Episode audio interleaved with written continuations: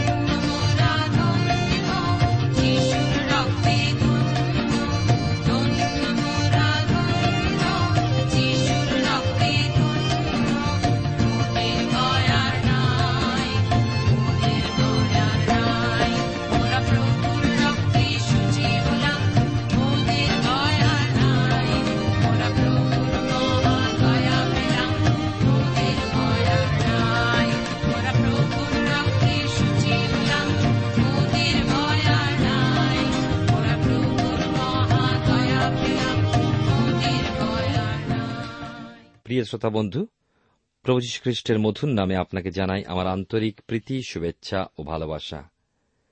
জীবনবাণীর আজকের এই অনুষ্ঠানে আমি আপনাদের কাছে বাইবেলের পুরাতন নিয়মে প্রথম সমিয়েল তার তিনের অধ্যায় আট পদ থেকে আলোচনা শুরু করব। যারা গত অনুষ্ঠানে যোগ দিয়েছিলেন তাদের নিশ্চয়ই মনে আছে, গত অনুষ্ঠানে আমি সেই সমুয়েলের আহ্বান সম্পর্কে তিনের অধ্যায় আলোচনা শুরু করেছিলাম। ঈশ্বরের কাছ থেকে তিনি ডাক পেয়েছিলেন। আজকের আমরা আট থেকে বারো পদ পাঠ করি। পরে সদাপ্রভু তৃতীয়বার সময়েলকে ডাকিলেন, তাহাতে তিনি উঠিয়া এলির নিকটে গিয়া কহিলেন, এই যে, আমি, আপনি তো আমাকে ডাকিয়াছেন। তখন এলি বুঝিলেন, সদাপ্রভুই বালককে ডাকিতেছেন। অতএব এলি সমুয়েলকে কহিলেন, তুমি গিয়া শয়ন করো, যদি তিনি আবার তোমাকে ডাকেন, তবে বলিও, হে সদাপ্রভু, বলুন, আপনার দাস শুনিতেছে। তখন সময়েল গিয়া স্বস্থানে শয়ন করিলেন। পরে সদাপ্রভু আসিয়া দাঁড়াইলেন এবং অন্য অন্য বারের ন্যায় ডাকিয়া কহিলেন, সময়েল সময়েল। আর সময়েল উত্তর করিলেন, বলুন, আপনার দাস শুনিতেছে। তখন সদাপ্রভু সময়েলকে কহিলেন, দেখো, আমি ইসরায়েলের মধ্যে এক কর্ম করিব। তাহার যে শুনিবে, তাহার দুই কর্ণ শিওরিয়া উঠিবে। আমি এলির কুলের বিষয়ে যাহা যা বলিয়াছি সে সমস্ত সেই দিন তার বিরুদ্ধে প্রথমাবধি শেষ পর্যন্ত সফল করিব। ঈশ্বর তার আপন পঠিত বাক্যের দ্বারা আমাদের প্রত্যেককে আশীর্বাদ করুন। আসুন, প্রার্থনায় আমরা অবনত হই। প্রেময় পিতা ঈশ্বর, তোমার পবিত্র নামে ধন্যবাদ করি। আমাদেরকে তুমি এই সুন্দর সময় সুযোগ দিয়েছ এবং তোমার অপূর্ব উপস্থিতি আমাদের মাঝে বিরাজিত। প্রভু, তুমি আমাদের সঙ্গে কথা বলো তোমার বাক্যের মধ্যে দিয়ে। তোমার সত্য অনুধাবন করতে আমাদেরকে সাহায্য করো। আমাদের প্রত্যেক শ্রোতাবন্ধুর ব্যক্তিগত জীবনে, পরিবারের কার্যক্ষেত্রে তুমি আশীর্বাদ করো। তাদের ব্যবসা, বাণিজ্যে, তাদের জমিতে, তাদের ফসলে, সর্ববিষয় তোমার অনুগ্রহ তুমি দান করো। প্রার্থনা করি আজকের এই দিনে প্রভু যারা গৃহহীন তাদের জন্য। তারা কত কষ্টের মধ্যে রাস্তার ধারে বিভিন্ন জায়গায় প্রভু কোন রকমে মাথা গুঁজে রয়েছেন। তাদেরকে তুমি সুরক্ষা করো, তাদের সকল কষ্ট থেকে তুমি লাঘব করো, এবং তুমি তাদের উপায় করে দাও। যেন প্রভু আমাদের হৃদয় একটা বোঝা থাকে সেই সকল মানুষের জন্য যারা অসহায়। তুমি আমাদের সকলের সঙ্গে সঙ্গে থাকো, যিশুর নামে প্রার্থনা চাই। আমেন।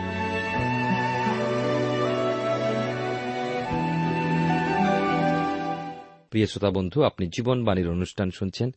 আর এই অনুষ্ঠানে আমি আপনাদের কাছে বাইবেলের পুরাতন নিয়মে প্রথম সম্মেল তার তিনের অধ্যায় আট থেকে বারো পদ পাঠ করেছি। আমরা জানি অতীতকাল, বর্তমান কাল ও ভবিষ্যৎকাল বাইবেলে আরও একটা কাল দেখি, ভাওবাদী কাল। ঈশ্বর যখন ভাওবাদীদের সাথে কথা বলেছেন, তখন সেগুলো অতীতকালের মতন বলেছেন, অর্থাৎ যেন বিষয়গুলো হয়ে গেছে, অথচ বিষয়গুলো ভবিষ্যতেও হতে যাচ্ছে। সমীলের সাথে ঈশ্বর যখন কথা বললেন, তখন তিনি সমীলকে বললেন যে, এলির পরিবারের জন্য তিনি কি ব্যবস্থা করছেন? অনুমান, বারো বৎসরের যুবক ঈশ্বর তার সঙ্গে তার মনের কথা খুলে বলছেন যে, যেহেতু এলি তার পুত্রদের পাপের কথা জেনেও সাবধান করেনি, সেই জন্য এলি কুলের উপরে অভিশাপ বর্তাবে। তারা যতই বলিদানের নৈবেদ্য ঈশ্বরের সাক্ষাতে আনুক না কেন, ঈশ্বর তা গ্রাহ্য করবেন না। তারা পাপ মুক্ত হবে না। সমিয়েল কিন্তু এলিকে সব কথা বলতে ভীত হল। এলি যাজক সমিয়েলকে ডেকে বললেন, সদাপ্রভু তোমাকে যে সব কথা বলেছেন, সব কথা বলো, কিছু গোপন করো না। তা না হলে ঈশ্বর তোমাকে শাস্তি দেবেন। সময়েল সমস্ত কথা বলার পর এলিযাজক শুধু বললেন তিনি সদাপ্রভু তাঁর দৃষ্টিতে যা ভালো বোধ হয়, তাই করুন। ক্রমশ সময়েল বয়সে বেড়ে উঠলেন। সেই সঙ্গে দান অঞ্চল থেকে বেরসেবা পর্যন্ত সমস্ত অঞ্চলে সময়েলের নাম ছড়িয়ে পড়ল। সবাই এক বাক্যে স্বীকার করে নিল, সময়েল ঈশ্বরের ভাওবাদী। ঈশ্বর সদাপ্রভু শিলতে সময়েলকে দর্শন দিতেন এবং সময়েল ইসরায়েলের কাছে ঈশ্বরের বাক্য প্রকাশ করতেন। এই গেল সময়েলের দর্শন প্রাপ্তির ঘটনা। আমরা দেখি যে পলেষ্টীয় জাতি ইসরায়েলের চিরশত্রু ছিল, এমনকি আজ পর্যন্ত। ইসরায়েল জাতি মিশর দেশেই বাস করত এবং জোসেফের মন্ত্রিত্ব কাল থেকে প্রায় চারশো তিরিশ বছর কাল মিশরীয়দের দাসত্ব করে কাল কাটাচ্ছিল। অবশেষে তাদের কষ্ট ও চোখের জল দেখে ঈশ্বর থাকতে পারলেন না, তাই মসিকে নেতা করে ইসরায়েল জাতিকে দাসত্ব থেকে মুক্ত করে ঈশ্বরের পূর্ব মনোনীত কনান দেশে নিয়ে এলেন। ঈশ্বর পূর্বেই মসিকে বলেছিলেন, তুমি কনান দেশে প্রবেশ করতে পাবে না। সেই মতো ইসরায়েল জাতি দর্শনে আমরা দেখি যে তারা কি করেছিলেন? তারা জর্দনের পশ্চিম পারে উপস্থিত হওয়ার পর মসি একশো কুড়ি বৎসর বয়সে প্রাণত্যাগ করলেন। এরপর ইসরায়েলের দ্বিতীয় নেতা জিওসো ইসরায়েল জাতিকে জর্দন পার করিয়ে কনান দেশ আক্রমণ করলেন, অধিকার করলেন। তিরিশ জন রাজাকেও তাদের রাজ্যগুলোকে নিঃশেষে শেষ করে ইসরায়েলের রাজ্য স্থাপন করলেন। সেই থেকে পলেষ্টীয়দের সাথে ইসরায়েলের শত্রুতা চলেই আসছে। অনেক উত্থান পতন হয়েছে, দীর্ঘ দিনও কেটে গেছে, তবুও দীর্ঘস্থায়ী সন্ধি বা শান্তি আজ পর্যন্ত আসেনি। এলিজাজক তখন অতিশয় বৃদ্ধ, ক্ষীণ, দৃষ্টি প্রায় নেই বললেই বলা যায়। সময়েল ঈশ্বরের আশীর্বাদে যাজকীয় কাজ করছিলেন। এমন সময় পলেষ্টু জাতি ইসরায়েলের সাথে যুদ্ধ করার জন্য সমবেত হল। ইসরায়েল জাতির নেতারা সমিয়েল ভাববাদীর অনুমতি ও নির্দেশের অপেক্ষা না করে পলেস্ট্রিদের সাথে যুদ্ধ করতে বার হল। আর এতে হল কি, ইসরায়েল হেরে গেল। তখন তারা পরামর্শ করে স্থির করল যে, নিয়ম সিন্ধুকেই আমাদের বল। চলো ওই নিয়ম সিন্ধুক যুদ্ধক্ষেত্রে নিয়ে যাই। দেখুন, এটা আমরা কি বলব? একটা সংস্কার। যেমন অনেকে আছেন, কোন বস্তুর মধ্যে শক্তি বা কোন মূর্তির মধ্যে শক্তি দেখতে পান, কোন পাথর বা গাছ ইত্যাদি মধ্যে তারা শক্তি অর্জন করতে চায়। পলেস্ট্রেদের তাড়া খেয়ে তারা নিয়ম সিন্ধুক ফেলেই পালালো এবং নিয়ম সিন্ধুক পলেস্ট্রেদের দখলে গেল। এতে করে ইসরায়েলের জাতীয় জীবনে অন্ধকারের দিন এলো। আসুন আমরা ইসরায়েলের যুদ্ধক্ষেত্রের দিকে একটু দেখি। চারের অধ্যায় এক থেকে তিন পদ।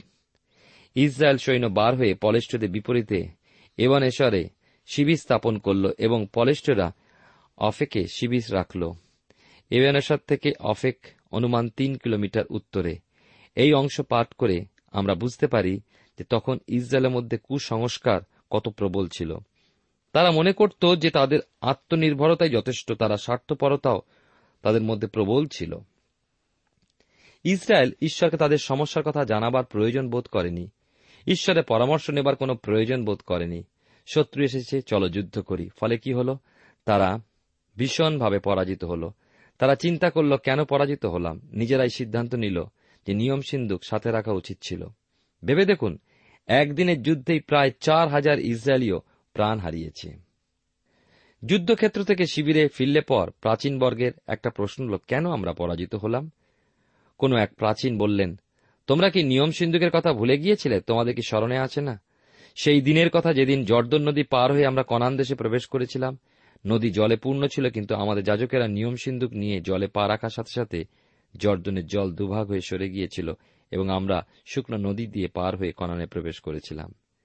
শিবিরের নবীন ও প্রাচীন সর্বসম্মত সিদ্ধান্ত গ্রহণ করল, শিলতে দুধ পাঠাও এবং নিয়ম সিন্ধুক নিয়ে এসো। নিয়ম সিন্ধুক কিন্তু একটা বাক্স মাত্র, তার উপরে পাপাবরণ ও দুই করুপ। সুতরাং নিয়ম সিন্ধুক ঈশ্বর তার মধ্যে ছিলেন না।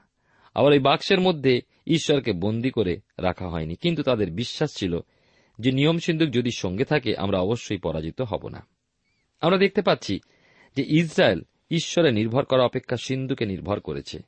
অনেকে মনে করেন তাদের বাইবেল রক্ষা করবেন। আমি বিশ্বাস করি বাইবেল নয়, কিন্তু বাইবেলের বাক্য আমাদেরকে রক্ষা করে যদি আমরা সেই বাক্য পাঠ করে, বিশ্বাস করে সেই মতো জীবনযাপন করি। এটা তাদের কুসংস্কার, বস্তুতে নির্ভর ছিল। আজকের দিনে আমাদের অনেকের মধ্যে এরকম বিষয়টি বহুল পরিমাণে প্রচলিত হয়েছে। অনেকের আছে আবার গলায় ক্রুজ ঝুলিয়ে রেখেছে তাদের ধারণা যে এইভাবে তারা রক্ষিত আছে। আজকের দিনে আরও অনেক প্রকার বস্তু লোকে ধারণ করছে যেন জীবনটা বাঁচে। বিভিন্ন তাবিজ, কবচ, মাদুলি, মালা কড়েয়া সুতো, এছাড়াও দশ আঙ্গুলে এগারোটা আংটি তা না হলেও অন্তত বিভিন্ন ধরনের আংটি কাউকে প্রশ্ন করতে জবাব দেবে। এগুলো দ্রব্য গুণ ওসব আপনারা বুঝবেন না। প্রিয় শ্রোতা বন্ধু, প্রিয় ভাই বোন, মনে রাখবেন এগুলো আপনার আত্মিক জীবন বা দৈহিক জীবন কিছুই রক্ষা করবে না। ওই সকলই সংস্কার। মনে রাখবেন, একমাত্র ঈশ্বরকে হৃদয় না রাখলে কোনো কাজে কৃতকার্য হওয়া যায় না। প্রথম সমিয়েল তার চারের অধ্যায় আমরা দেখি। চার থেকে পাঁচ পদে লেখা আছে, অতএব লোকেরা শিলতে দূত পাঠাইয়া বাহিনীগণের সদাপ্রভু, যিনি করুবদয়ের আসীন, তাহার নিয়ম সিন্ধুক তথা হইতে আনাইল, তখন এলির দুই পুত্র হফনি ও পিনহস, সেই স্থানে ঈশ্বরের নিয়ম সিন্ধুকের সহিত ছিল। পরে সদাপ্রভু নিয়ম সিন্ধুক শিবিরে উপস্থিত হইলে সমস্ত ইসরায়েল এমন মহাসিংহনাদ করিয়া উঠিল যে পৃথিবী কাঁপিতে লাগিল। ইসরায়েল স্থানে আবার যুদ্ধ করার কথা স্থির করল। শিলতে দূত পাঠানো হল এবং সেই স্থান থেকে নিয়ম সিন্ধুক আনা হল। এলিজাজকের দুই পুত্র হফনি ও পিনহস সিন্ধুকের সাথে আসলেন, কারণ তারা মন্দিরের মাইনে করা যাজক ছিলেন। এখন তাদের যা করতে বলা হবে তাই করতে হবে। শিবিরে সিন্ধুক পৌঁছানো মাত্রই ইসরায়েল সৈন্যদল ভীমনাদে চিৎকার করে উঠল, জয়ধ্বনি দিল। তারা যেন যুদ্ধে জিতেই গেছে। সেই চিৎকারে তিন কিলোমিটার দূরে পলেষ্টীয় শিবিরও খেঁপে উঠল। পলেষ্টীয়রা কিছুটা ভয়ও পেল। পরজাতীয় মানুষের কাছে ঈশ্বর একটা ভীতি। পলেষ্টীয়রা পরস্পর আলোচনা করল। ইসরায়েলও তাদের ঈশ্বরদের দেবতাদের এনেছে, আর তাই তাদের এত উল্লাস। তারা আরও বলল, ইসরায়েলের ওই দেবতারা মহাশক্তিশালী। শোনা যায় যে মিশর দেশ থেকে আসবার সময় ওই দেবতারা মিশ্রীয়দের ভীষণ আঘাত এনেছিল। এখন কিন্তু আমরা দেখছি ইসরায়েলীয়রা সদাপ্রভু ঈশ্বরকে সঙ্গে আনার পরিবর্তে নিয়ম সিন্ধুক তারা নিয়ে আসছে। প্রিয় শ্রোতা বন্ধু প্রিয় ভাই বোন, আজ আমরা কি করছি? নানা প্রকার আচার অনুষ্ঠান ইত্যাদি নিয়ে মেতে আছি কি? আমরা কি এ সকল রীতিনীতির মধ্যে দিয়ে ঈশ্বরের আশীর্বাদ লাভের চেষ্টা করছি? আমরা কি সত্যি আত্মায় এবং সত্যে তার ভজনা করছি? আমরা পুরোহিত বা পালক অথবা যারা ভক্তজন, সেই সমস্ত মানুষের আরাধনা করছি। শোনা যায়, কেউ কেউ এসে বলে, পালক মহাশয়, আমরা অমুক জায়গায় গিয়েছিলাম, কিছু মানত ছিল, পূরণ করলাম, আবার কিছু মানত করলাম। প্রিয় শ্রোতা বন্ধু, এইভাবে আত্মতুষ্টির জন্য ওইসব না করে সত্য ঈশ্বরের সেবা আরাধনা করুন। তিনিও আপনাকে আশীর্বাদে ভরে দেবেন। পলেস্টিয়ারা যেহেতু মূর্তি পূজক ছিল, তাদের কাছে ওই বাক্স বা নিয়ম সিন্ধুক ভয়ের বিষয় হয়েছিল। তারা বস্তু, ব্যক্তি, প্রকৃতিস্থ সকল কিছুর আকাশে গ্রহ, নক্ষত্র, জগতের পশু পাখি ইত্যাদির উপাসনা করত ও আত্মতুষ্টি লাভ করত। প্রকৃত সত্য ঈশ্বর বিষয়ে পলেস্টিয়ারা অন্ধকারেই ছিল। প্রথম সমিয়েল তার চারের অধ্যায় নয় থেকে বাইশ পদে পাই যে পলেস্টীয় শিবিরের অবস্থা, ইসরায়েলীয় শিবিরে যতই আনন্দধ্বনির আওয়াজ পৌঁছাতে লাগল, পলেস্টীয় শিবির ভয়ে দুর্বল হয়ে পড়তে লাগল। তারা বলতে লাগল, এই পরাক্রমী দেবগণের হাত থেকে আমাদের কে উদ্ধার করবে। পলেস্টিরা তো আর জানে না যে ইসরায়েলের তাদের মহান ও সর্বশক্তিমান ঈশ্বর সদাপ্রভুকে পশ্চাতে ফেলে কেবল তার বসার আসনটা বয়ে এনেছে এবং এত উল্লাস করছে। যা হোক, পলেস্টীয় শিবিরে তাদের নেতারা পলেস্টীয়দের বললেন, হে পলেস্টীয়রা, তোমরা বলবান হও, পুরুষত্ব দেখাও, যুদ্ধ করো, দেখিয়ে দাও জয় আমাদের। আর সেই দিন আমরা দেখি পলেস্টীয়রা মহাবিক্রমে যুদ্ধ করল, আর ইসরায়েলের আহত এই শিবিরে পালিয়ে গেল। একশো দুশো নয়, তিরিশ হাজার ইসরায়েলীয় নিহত হল। আর ঈশ্বরের সিন্ধুক পলেস্টীয়রা কেড়ে নিয়ে গেল। ঈশ্বরের সিন্ধুক হস্তগত হলে পর এলিজাজকের দুই পুত্র হফনি ও পিনস নিহত হল। ইসরায়েল যুদ্ধে গিয়েছে। ঈশ্বরের সিন্ধুক নিয়ে গেছে। এলির দুই পুত্র সাথে গিয়েছে, সুতরাং স্বাভাবিকভাবে এলি পথের ধারে অপেক্ষায় বসে আছেন। যেহেতু মন্দির থেকে পবিত্র ঈশ্বরের পবিত্র সিন্ধুক তারা যুদ্ধে নিয়ে গেছে। এলির অন্তর থরথর করে কাঁপছে। এমন সময় বিন্নামিন গোষ্ঠীর একজন লোক ছেঁড়া বস্ত্র মাথায় মাটি মাখা নগরে পৌঁছিয়ে যুদ্ধক্ষেত্রের বর্ণনা দিল। আর অমনি নগরের মধ্যে রোল উঠল, কান্নার রোল। এলির কানে সেই কান্নার রোল পৌঁছাতেই তিনি সংবাদের জন্য ব্যস্ত হয়ে উঠল এবং যে লোকটি যুদ্ধক্ষেত্র থেকে পালিয়ে এসেছিল, সেই ব্যক্তি ততক্ষণে এলি যাজকের কাছে এসে পৌঁছাল। মনে রাখব আমরা যে এলি যাজকের বয়স তখন প্রায় আটানব্বই বৎসর এবং প্রায় অন্ধ পুত্রদের পথ চেয়ে বসে আছেন। যুদ্ধক্ষেত্র থেকে যে লোকটা এসেছিল, সে এলি যাজককে সকল সংবাদ দিল, বলল যে আমি যুদ্ধক্ষেত্র থেকে পালিয়ে এসেছি। এলির মনে পুত্রদের চিন্তা, তিনি জিজ্ঞাসা করলেন, সমাচার কি? লোকটি জবাব দিল, ইসরায়েলের যুদ্ধক্ষেত্র থেকে পালিয়েছে। নিয়ম সিন্ধুক, শত্রুরা হস্তগত করেছে আর আপনার দুই পুত্র মারা পড়েছে। পুত্রদের মৃত্যু সংবাদ এলিকে যত না আঘাত দিল। নিয়ম সিন্ধুক শত্রুরা নিয়ে গেছে এই সংবাদ শোনামাত্রই নিজ আসন থেকে উল্টো দিকে পতিত হলেন। তার শরীর ভারী ছিল, এই পতনে তার ঘাড় ভেঙে গেল এবং এলি যাজক প্রাণ ত্যাগ করলেন। দীর্ঘ চল্লিশ বৎসর ঈশ্বরের প্রধান যাজক হিসাবে এলি ইসরায়েলের শাসক ছিলেন। তিনি ইসরায়েলের বিচার করতেন, ঈশ্বর তখনও ইসরায়েল জাতিকে রাজা দেননি। এলি যাজকের পুত্রবধূ পিনহসের স্ত্রী আসন্ন প্রসব অবস্থায় ছিলেন। স্বামী মারা গিয়েছে, শ্বশুর মারা গিয়েছে, সর্বোপরি ইসরায়েলের গৌরব তথা ঈশ্বর সদাপ্রভুর গৌরব পূর্ণ। সে নিয়ম সিন্ধুক শত্রুদের হস্তগত হয়েছে। এই সংবাদ শোনামাত্র তার প্রসব বেদনা শুরু হল এবং সে একটি পুত্র প্রসব করল। সন্তান প্রসবের পর ওই মহিলা ক্রমশ দুর্বল হয়ে পড়েছিল এবং মৃত্যুর দিকে এগিয়ে চলেছে দেখে পাশে যেসব স্ত্রী লোকেরা দাঁড়িয়েছিল তারা বলল, ভয় করো না। তোমার একটি পুত্র সন্তান হয়েছে, তাদের সেই কথার সে কোনো উত্তর দিতে পারল না। মৃত্যুর ঠিক পূর্বে ক্ষীণ স্বরে বললেন, সন্তানটির নাম তোমরা ইখাবত রাখবে। ইসরায়েলের মধ্য হতে প্রতাপ চলে গেল। ইখাবত নামের অর্থ হীন প্রতাপ।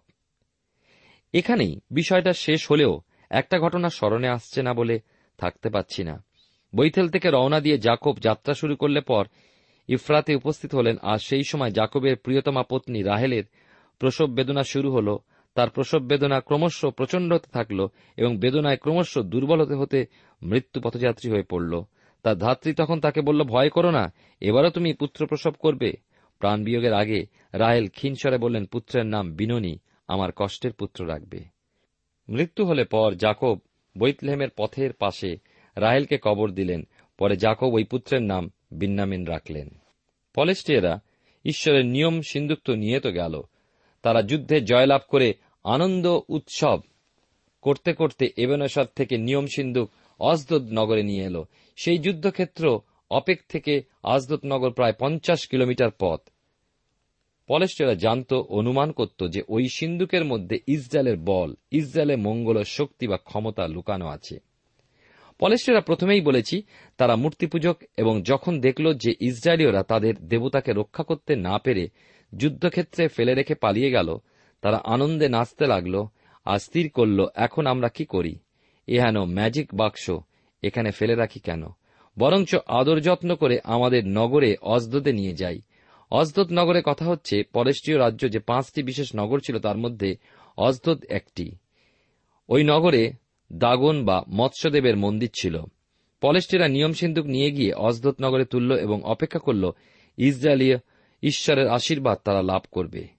ঈশ্বর সদাপ্র তাদের উপরে বিপরীত ক্রিয়া করলেন। পলেস্টেরা মহানন্দে উৎসবের সাথে নিয়ম সিন্ধুক দাগনের মন্দিরে দাগনদেবের পাশেই প্রতিষ্ঠা করে বসিয়ে দিল। পরদিন সকালে মন্দিরে পূজারী দাগন দেবকে দেখে চমকে উঠল কি?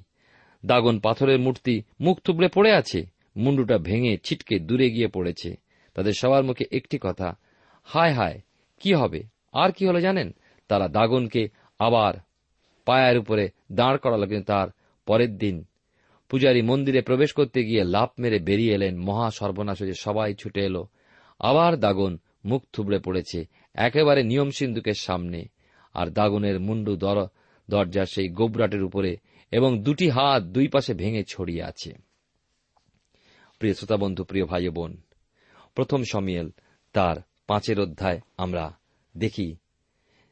বিশেষ করে আমরা শুনলাম যে ইসরায়েলকে পরাজিত করে পলেস্টার নিয়ম সিন্ধুক নিয়ে অজদত নগরে দাগনদেবের মন্দিরে দাগনদেবের পাশে প্রতিষ্ঠা করল।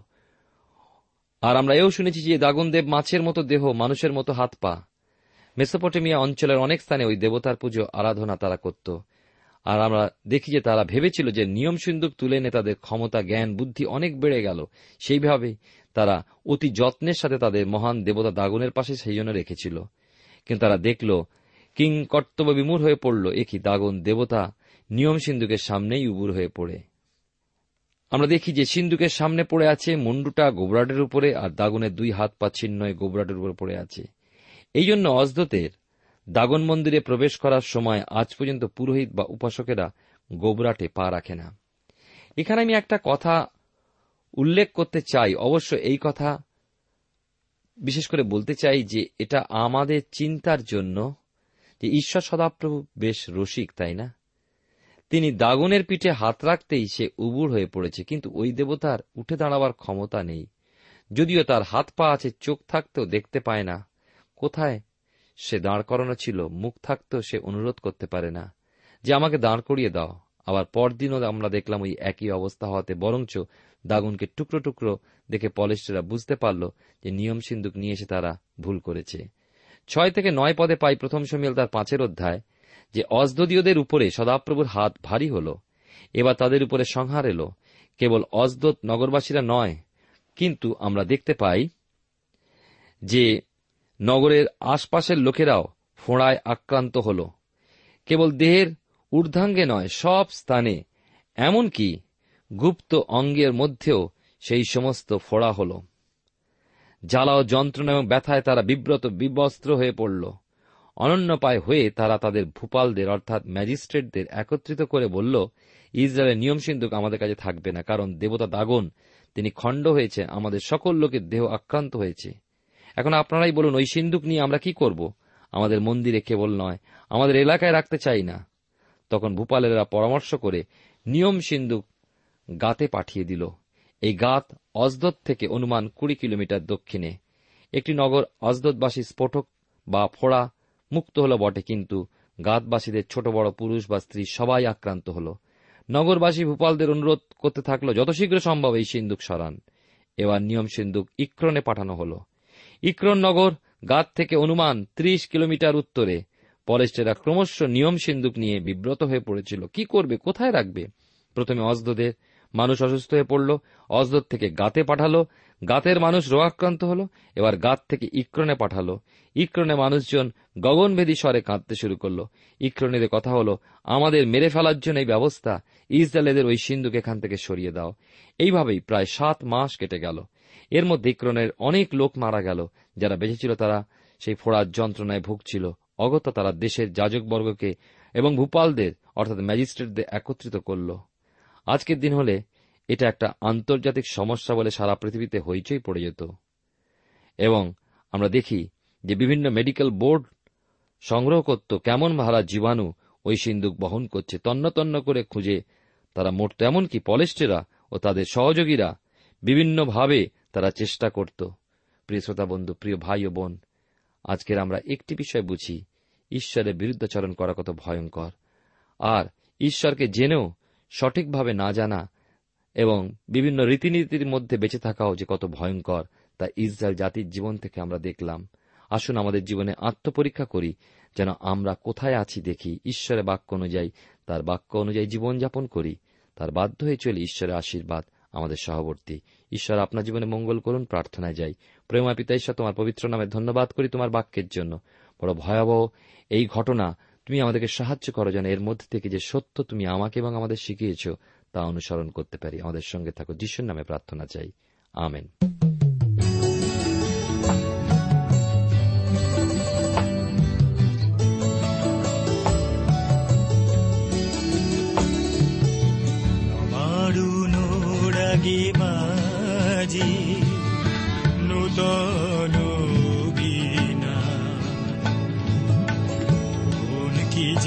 যে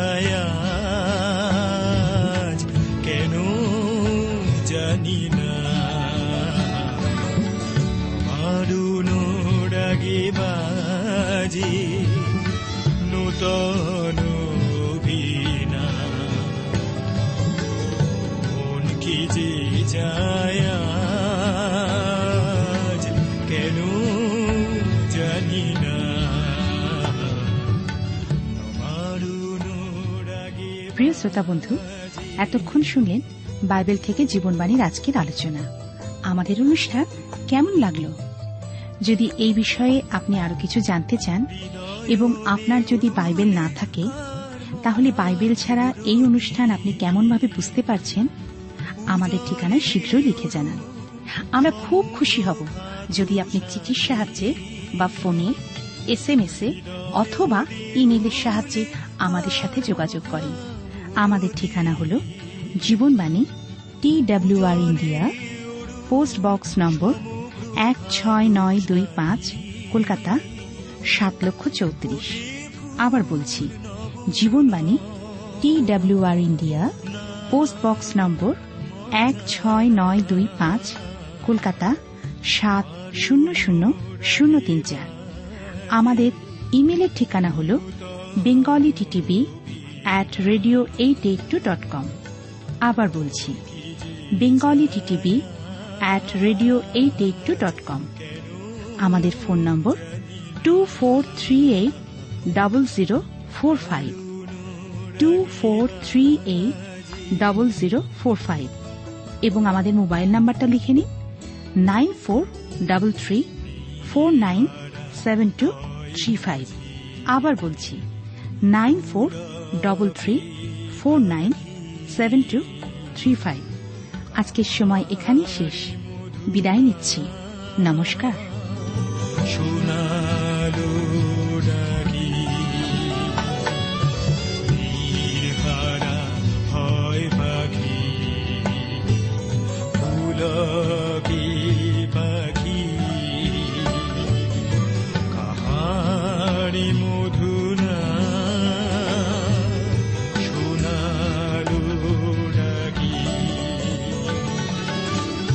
জাগিতাই চোখ মেলে জেগেছে ধরা। প্রাণীর জোয়ারাজি ক্লান্তি ভরা। জাগিতাই